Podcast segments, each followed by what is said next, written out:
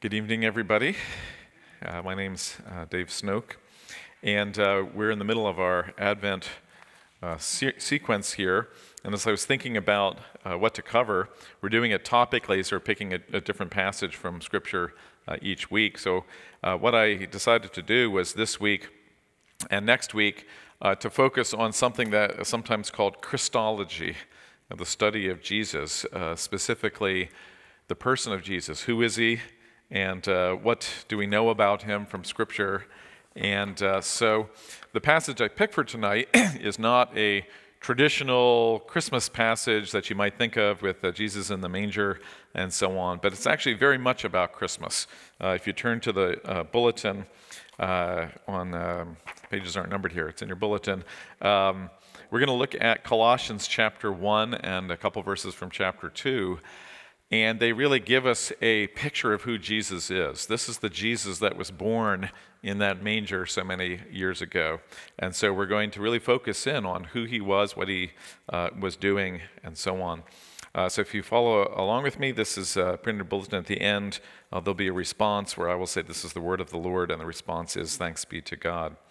So hear God's word from Colossians chapter 1, starting verse 11 being strengthened with all power according to his glorious might, for all endurance and patience with joy, giving thanks to the Father who has qualified you to share in the inheritance of the saints in light.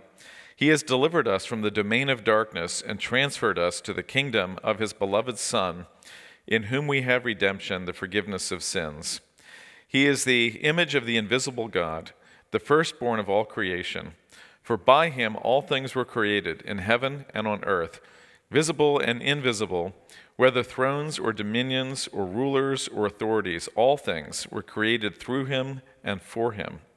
And he is before all things, and in him all things hold together, and he is the head of the body, the church. He is the beginning, the firstborn from the dead, that in everything he might be preeminent. For in him all the fullness of God was pleased to dwell and through him to reconcile to himself all things, whether on earth or in heaven, making peace by the blood of his cross. And then from chapter 2, starting in verse 8 See to it that no one takes you captive by philosophy and empty deceit, according to human tradition, according to the elemental spirits of the world, and not according to Christ. For in him the f- whole fullness of deity dwells bodily, and you have been filled in him, who is the head of all rule and authority. This is the word of the Lord. So I'm going to give you a big word before, which was uh, Christology. Another big word, maybe a little more familiar, is the incarnation. The incarnation is really what we celebrate at Christmas, and uh, what it sounds like in, going into, and carne is Latin for the flesh. So it's uh, Jesus, uh, God, coming in the flesh. Uh, and we saw that in the Matthew verse uh, that's in the front of your bulletin, uh, that the word Emmanuel means God with us, that Christmas is about Jesus being uh, God with us. Uh, so, how can I put it except this is a really big deal, right? So, when you think about Christmas, I don't know what comes to your mind. I think of really just really fond memories as a kid of just like little manger scenes, right? Uh, and snow coming down and uh, sledding and having time off of school and getting presents and all of those things. And that's great. It's really a way of us marking the day and saying this is really a big deal. Uh, but there's a reason why we do all those markers, and that's because we're celebrating something uh, really quite amazing. That we're saying the God of the universe, the God who created the universe, uh, who made all things uh, that exist, uh, came to earth as a baby uh, in the flesh and lived. I grew up as a boy, did all the things that people do, uh, and uh, lived among us, and then uh, died on the cross and rose again. Um, so there is a certain amount of mystery uh, involved in this. Um, really, much of it is just mind blowing. Right? So, how could God, the infinite God, take on human flesh and still be God? Uh, you know, in our minds, the flesh is, is finite, God is infinite, uh, and there's so much that is not understood. Uh, but there's also the case that the Bible tells us a lot about Jesus. So we shouldn't just throw up our hands and say, it's a mystery, who knows? Uh, it's really, the Bible tells us a lot about Jesus, and it tells us a lot about the incarnation, a lot about the nature of God. And so, even though it's true that there are some things that we can't uh, entirely understand, uh, there are some things that we can understand. The Bible goes out of its way to tell us, and so we should uh, try to focus in on what it's telling us.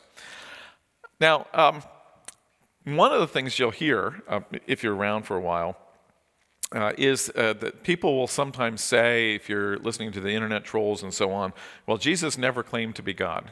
Have you heard that said before? Uh, or the Bible, the early church didn't teach that Jesus was God. Um, I don't. Maybe you don't hang out in the same weird corners of the internet that I do, but um, uh, that kind of thing gets said. Um, and uh, really can only be said by somebody who's not very familiar with Scripture. Because if you read through passages like this one, like you can't miss it. Um, now, I put a bunch of additional scriptures. I think uh, they're in there. I'm not going to read all those. Um, you can uh, look at those uh, in more detail. Uh, really, all through the New Testament, and I would argue even in the Old Testament, uh, there's quite a bit that talks about Jesus being God in the flesh. Uh, one of them we talked about just a few weeks ago on Sunday morning, which is that Jesus received worship. And if you were a Jew at the time in the first century, you knew that you only worship God and you don't worship anybody else. And the fact that Jesus accepted worship was very significant that he knew exactly what that meant when somebody was worshiping him, uh, that that meant that they were proclaiming uh, that he was God.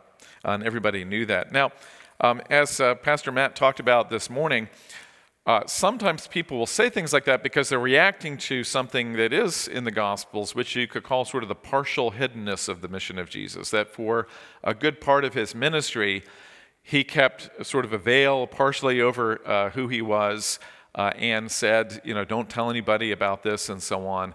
Uh, and as uh, Pastor Matt talked about this morning, it was because there was such a loaded term of the Messiah that if he was to say that, it'd basically be like proclaiming, I am the king here to overthrow Rome. Like it could not be taken any other way by most of the people uh, listening to him at the time.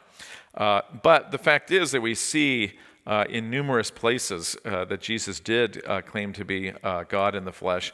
And is abundantly clear from what we have in the passage in front of us that the early church certainly taught that Jesus was God in the flesh. you can't read this passage any other way. So the first part of what I want to do uh, tonight is actually just review uh, the doctrine of the Trinity. Um, some of you may have been Christians for a long time, and you're like, I got that down, uh, no problem. So it'll be review. Uh, it'll be good to focus in on uh, reviewing who it is that we worship. Uh, for some of you, uh, maybe completely new, and you'd be like, Yeah, I was always confused by that. Uh, and I'm not going to remove all your confusion, but I will tell you some things that it is and isn't. Um, but um, another thing that sometimes you'll hear uh, in the dark places of the internet is that, well, the Trinity is something made up by Christians hundreds of years later, right? And that it's not uh, something the early church taught. Uh, again, that's nonsense. I will read uh, one of the additional scriptures here, uh, really very well known in the church, uh, from Matthew 28. This is among the last words that Jesus said to his entire church before he rose and ascended to heaven. He says, All authority in heaven and on earth has been given to me. Go therefore and make disciples of all nations, baptizing them in the name of the Father and the Son and the Holy Spirit, teaching them to observe all that I have commanded you. And behold, I am with you always to the end of the age. Now, think about this for a minute. It's incredibly Trinitarian, right? It's one name, name singular, of the Father, Son, and Holy Spirit. That's the formula that we have for the Trinity uh, that the church has always kept. Uh, and then not only that, he says, Oh, by the way, I'm, not, I'm omnipresent. I'm with you uh, to the end of the age. Uh, and so you can't miss that this is a big claim by Jesus that he is the Son of God, omnipresent with the, his church uh, to the end of the age. Uh, so let's just take a few minutes and think about the doctrine of the Trinity. So, uh, first things first, starting at the uh, starting point, the word Trinity means three, uh, and we, uh, the Bible teaches uh, that God is one God in three persons, uh, not three people, one God in three persons, who are called the Father, the Son, and the Holy Spirit. Uh, now, in some ways, it can be helpful to teach what it does mean by telling you some things that it doesn't mean. And every, I list uh, some errors here. Um, every one of these I've heard in conversation with some Christians somewhere along the way. um, so if you've fallen into this, don't feel too bad. Uh, but it's oftentimes you'll hear someone trying to explain the Trinity to somebody, and you're like, yeah, actually, that's not quite right. Okay, so uh, I'm not going to talk about every possible error, but I'm just going to give you uh, four. Uh, one can be called modalism. And lots of times Christians will, well meaning Christians, will explain the Trinity this way. They'll say something like the following Well, say, like, I, Dave Snoke, uh, well, I am a father to my children. Uh, I'm also a professor at the university, and I'm also a son to my father. So it's like I'm one person, but I have three different roles. Is that a good explanation for the Trinity? No, that's not, right? Um, because if David Snoke, the father, started talking to David Snoke, the son, you would probably send for someone to take me off to the hospital, right? what do you think, David the professor? Well, I don't know. What do you think, David the son? Um, that's not, that would not be good for me. But that is what we're saying in the Trinity. We're saying that there are three persons uh, in the Trinity. And by the way, this is a little bit of a thing that you can do in English that isn't necessarily something you can do in every language, but uh, the formula is that we say there are three persons, not three people. And that may seem like a, a weird subtlety, but when we say people in English, it sort of implies to us that they have a body and that there be three bodies. Uh, and be like you know three men standing around but that's not what the trinity is right so the trinity intrinsically god is spirit uh, and only jesus took on human flesh uh, so it's not like we have three people. That sounds like polytheism, right? But what we are saying is there are three personalities. There are three relational beings who relate to each other. And you see in Scripture uh, Jesus talking to the Father, uh, and the Father talking to the Son. This is my beloved Son, and listen to him, uh, and so on. So you see relationship between those. Uh, there's a book which we used to have on the book table when we had a book table before COVID uh, called Delighting in the Trinity. And I don't know if it's maybe still over there, if we have a copy, or if we sold them out. Uh, but he makes a really good point in that book that, um, in some sense, should have been obvious, what wasn't necessarily one that people focused in on, which is for God to be love, and the, and the New Testament says God is love, right? That's one of the great uh, verses of the Bible. For him to be love requires relationship. Love can't exist in a vacuum without a beloved. Uh, and the fact that God is a Trinity says that from all eternity, before people ever existed, God was love because there was love relationship between the Father and the Son and the Son and the Spirit and so forth. That God didn't need to make people in order to become loving, to have an object of his love, that he was love eternally and intrinsically. And if you really think about that for a while, like that changes your whole picture of God in, in some ways. That it's not like um, he's a monad, just sort of a block sitting there imperturbable, but there is a loving relationship that exists in the fabric of the universe from all eternity. Uh, and that is what we say about the nature of God. And so we would say then, He created the universe, He created beings like us as a reflection of that loving relationship which already existed from all eternity between the Father, the Son, and the Spirit. Um, so that uh, we are saying then that there really is relationship. So that's not uh, modalism, which would say it's really just one personality switching positions, uh, and that would be an error. On the other hand, uh, there's another error which I doubt that anybody in this room, probably very few people overall, would claim that they hold to, uh, which is polytheism, to say that we have three gods. Now, many Muslims think that's what we believe. So, if you talk to many Muslims, their assumption is that we are polytheistic and that we have three gods. Uh, and um, that is not what we uh, would teach as Christians. Uh, on the other hand, sometimes people will talk about the Trinity like they're a polytheist. So, have you ever heard anyone say, well, uh, the Father was really angry with people, and Jesus kind of stood and stopped him from his anger and uh, persuaded him not to do something? Right? Well, that would be like polytheism, right? That there's this fighting or battle between these uh, persons and they're not in agreement. The Trinity, the doctrine of Trinity, is that they are always in agreement. Uh, and Jesus says in the book of John, uh, I never do anything other than what is pleasing to my Father, that there is not a conflict uh, between them. And so some people have the picture of the cross that God was like all mad at people, and Jesus, I'll tell you what I'll do. I'll, I'll, I'll go to the cross and atone, and will that persuade you not to condemn them? Okay. Um, but that's not what the Bible says. We just read that says the Father sent the Son. God so loved the world that he sent his Son to die for us. Uh, it was the Father's plan uh, from all eternity to send the Son uh, to live among us, and it was not uh, something that uh, Jesus did as sort of to, to uh, oppose the Father uh, in any way. And then the Holy Spirit applies that salvation, again, perfectly in agreement with the Son. It's not that oh, as though the Son is saying, Well, um, I want to save all the people, and the Holy Spirit's, Well, I'm just going to save a few. Um, you know, it's really, they are completely in agreement with each other, uh, and they are in concert with each other. Um, okay, so that's error number two.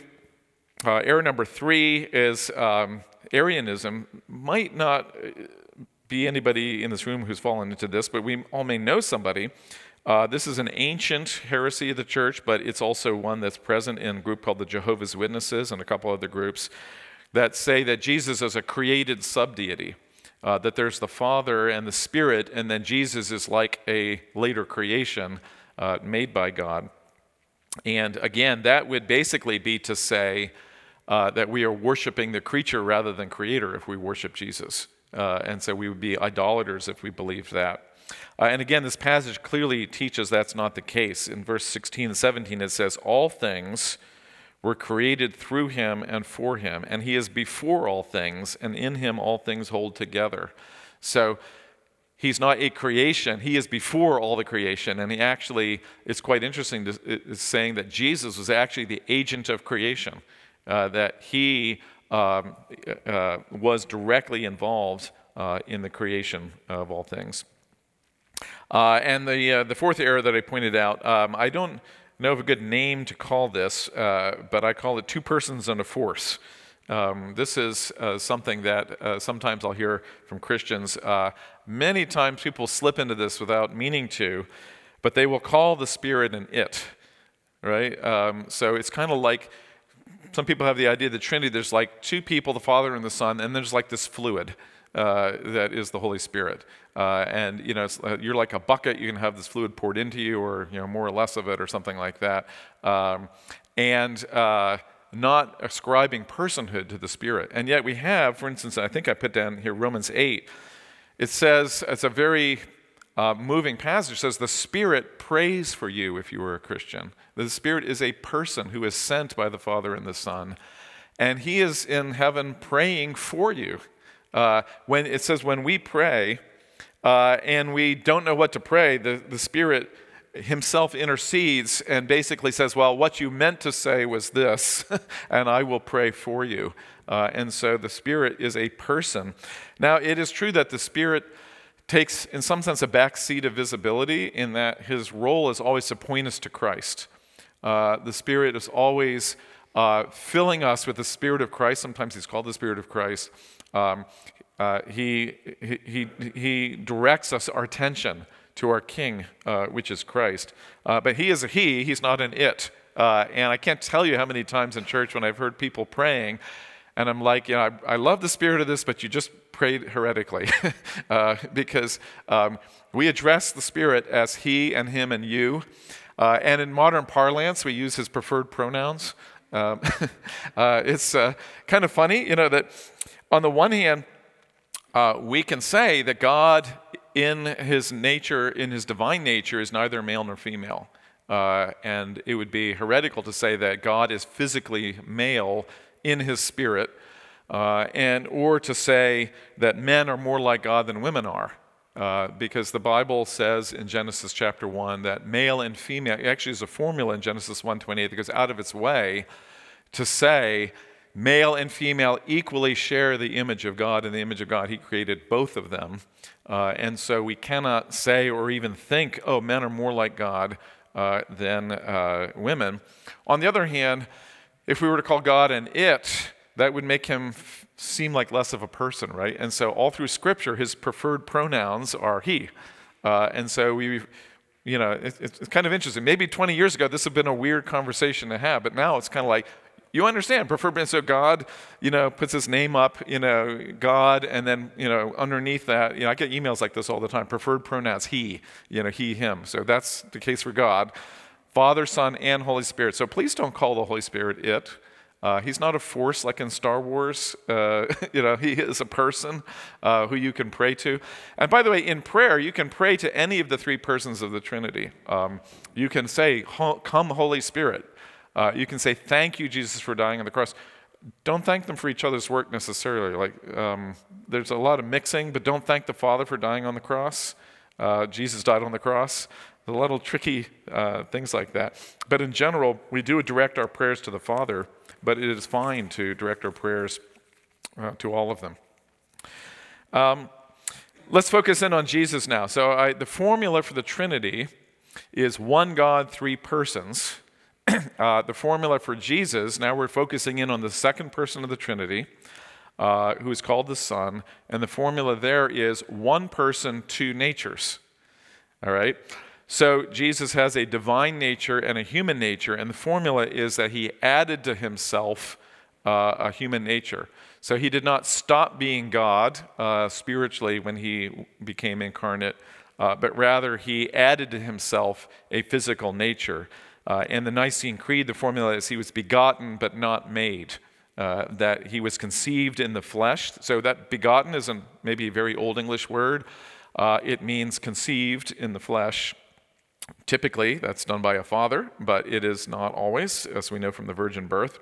Uh, we have, again, Matthew chapter 1 says, The virgin shall conceive and bear a son, and they shall name, call his name Emmanuel, which means uh, God with us. So the formula is that uh, as you, we could say, as a person, have a spirit and a flesh, Jesus is spirit and flesh, but his spirit is the divine spirit. He, he is intrinsically God, and he added to himself flesh when he became incarnate uh, on earth. Um, now, um, we're going to talk next week a lot more about the nature of Christ and his humanness and so on. There is a fair amount of mystery in that also. Uh, how could Jesus uh, be tempted? Uh, how could he be suffered? Because can God suffer? Can God uh, uh, not know things and so on? Uh, but it's important to understand here that Jesus is one person. So there is never a situation in which Jesus, Spirit Jesus, uh, or Divine Jesus talks to flesh Jesus, right? So it's not like, you know, Jesus is one person who has one personality. It's not like he's saying, well, uh, what do you think, divine Jesus? Well, I don't know. What do you think, human flesh Jesus? You know, he is one person, but he has these two natures. Uh, and there is an analogy with us that we could say we have a physical nature and we have a spiritual nature as well. But his spiritual nature is the d- divine nature. He is God uh, from all eternity, whereas our spiritual natures are created just like the rest of us um, by, by God. Um, so the formula that is used in this passage we have in front of us. Um, there's a, a, number of different ways of putting it. Okay, so it says, He is the image of the invisible God. Uh, that is a really striking statement to say that, in one sense, God is invisible and no one can truly see God face to face. On the other hand, Jesus in the flesh is God's presentation of himself to humanity. He is him saying, if you want to think about me like a man, this is the way you should think of me, uh, because this is me uh, coming uh, in the flesh. We also have in verse 19, it says, For in him the whole fullness of deity dwells bodily. Uh, and so that's, again, this idea of one person with two natures. And it's saying the whole fullness of deity is there. It's not as though he was partially God, he was fully God, and yet he also added himself uh, a human nature so that he was fully man. Uh, and uh, we'll talk next week uh, a little bit more about what it means to say that Jesus was fully uh, human. and just one last thing about Jesus in his nature uh, he still has that human body. Uh, that's the point of the resurrection. He rose in the flesh, and he is still in the flesh. He still has uh, an indestructible human body. Uh, and so when we see him face to face, we will see a person. Uh, and when we go to heaven, he will be walking around. Uh, he has an indestructible human body uh, which is changed in many ways from one which is subject to decay uh, in this world as our bodies are, and yet he will be recognizably human uh, when we meet him. Uh, he's not going to be uh, some kind of phantom uh, or something like that. Okay, well, um, just moving on then, let's talk a little bit about the importance of this for us. how does this relate to us? And I think it really uh, meshes well with what uh, Pastor Matt was talking about with the cross this morning, with the atonement. Uh, and he had this phrase saying, keep the cross in Christmas, right? That the, the, when Jesus came to earth, he was on a mission to go to the cross from, from the very beginning. Um, and there's a number of things about the Trinity that are actually crucial uh, for the message of the gospel. Um, you notice in verse 20, uh, Paul connects his incarnation to uh, the cross. He says, For in him the fullness of God was pleased to dwell through himself to through him to reconcile to himself all things whether on earth or in heaven by making peace by the blood of his cross so the incarnation and the cross are just connected uh, directly this gets to the fundamental question how can god save sinners and much could be preached about the gospel but um, one thing that we can say in general the principle of justice is that God cannot forget sin. He cannot just say, oh, it's no big deal. Uh, there must be atonement for sin. But justice demands that you make atonement for your sin. So, how can you make atonement for your sin? Well, the answer is by union with Christ. When Christ died, that was your death.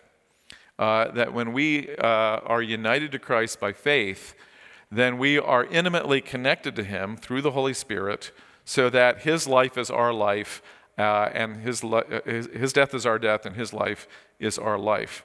So that Paul could say, It is no longer I who live, but Christ who lives in me, right? Uh, and so um, when he died, all died uh, who were in him. Uh, his death is our death. Uh, now, think about this. Really, both sides of Christ's nature have to be there for that to be true because if he's not human, then there is no person dying, right? There is no blood atonement for your sin.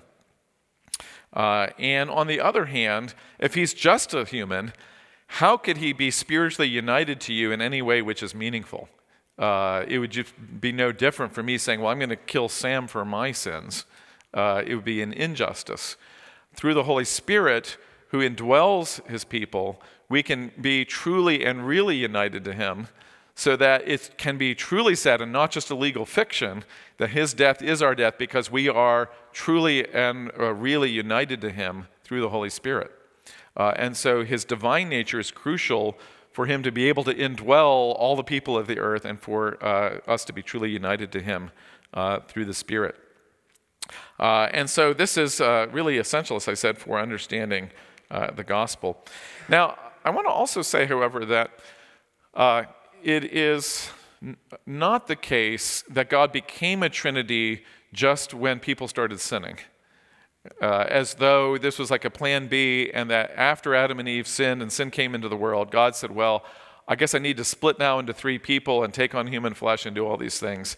Um, had we never sinned, uh, we have, I think, the implication that God still would have known us uh, come incarnate. We have that picture in the Garden of Eden of God walking in the garden with them in the cool of the evening, uh, that there would have been a presence of Jesus in the flesh uh, among people. Uh, and yet, when Adam and Eve sinned, there was a, a cutoff, a barrier where they were cast out of the garden. They could no longer be with God incarnate face to face anymore. And there's a barrier which has existed ever since uh, between us and God. And yet, Jesus came in the flesh uh, to restore that uh, relationship, to put us back uh, in relationship with Him. One of the significant things about that is that because we could say that Jesus from all time uh, had a plan to be incarnate, that really says something about the importance of humanity uh, being made in the image of God. That um, it's not as though we're just like these dregs that God made on the side and, you know, oh, by the way, I guess I'll save them. Uh, but it's saying that God has endowed us with so much dignity that He actually is saying, I will intrinsically, for all future eternity in this created order, uh, add to myself human flesh. Uh, and that is an incredible statement about the dignity and, and significance of, of, humans. That the creator of the world would make human flesh something that he himself would dwell in. Uh, and even apart from the atonement, uh, that's, that's an amazing thing to say that he cares about what we do. He cares about our existence so much that he actually wants to live among us uh, and to be uh, with us in human flesh. Okay, well, I'm almost out of time, so I'm just going to give you a couple applications. And the two applications I, I, I want to give you are from uh, Paul's writings here. Um, the first one got cut off actually in the reading, uh, verse 10, which is just before the one that uh, I started in on there. Uh, Paul says, May you be strengthened with all power according to his glorious might for all endurance and patience with joy uh, oh, I have that there. Okay, what's missing is just the word you, I guess. Okay. Or being strengthened. Anyway, my translation says, May you be strengthened with all power according to his glorious might. Uh, so Paul is applying this and he's saying, if you get this idea of the Trinity, this should have an impact on strengthening you. Uh, so that's the first application. Uh, that we really should uh, lift up our eyes to say, uh, uh, what I started out with, this is a big deal. God cares a lot about people to such a degree, he, he added himself human flesh and died for them uh, on the cross uh, and rose from the dead. Um, and so we should um, really lift up our eyes to say, I live in a universe uh, which is dazzlingly interested in what I'm doing uh, and dazzlingly interested in what people in general are doing.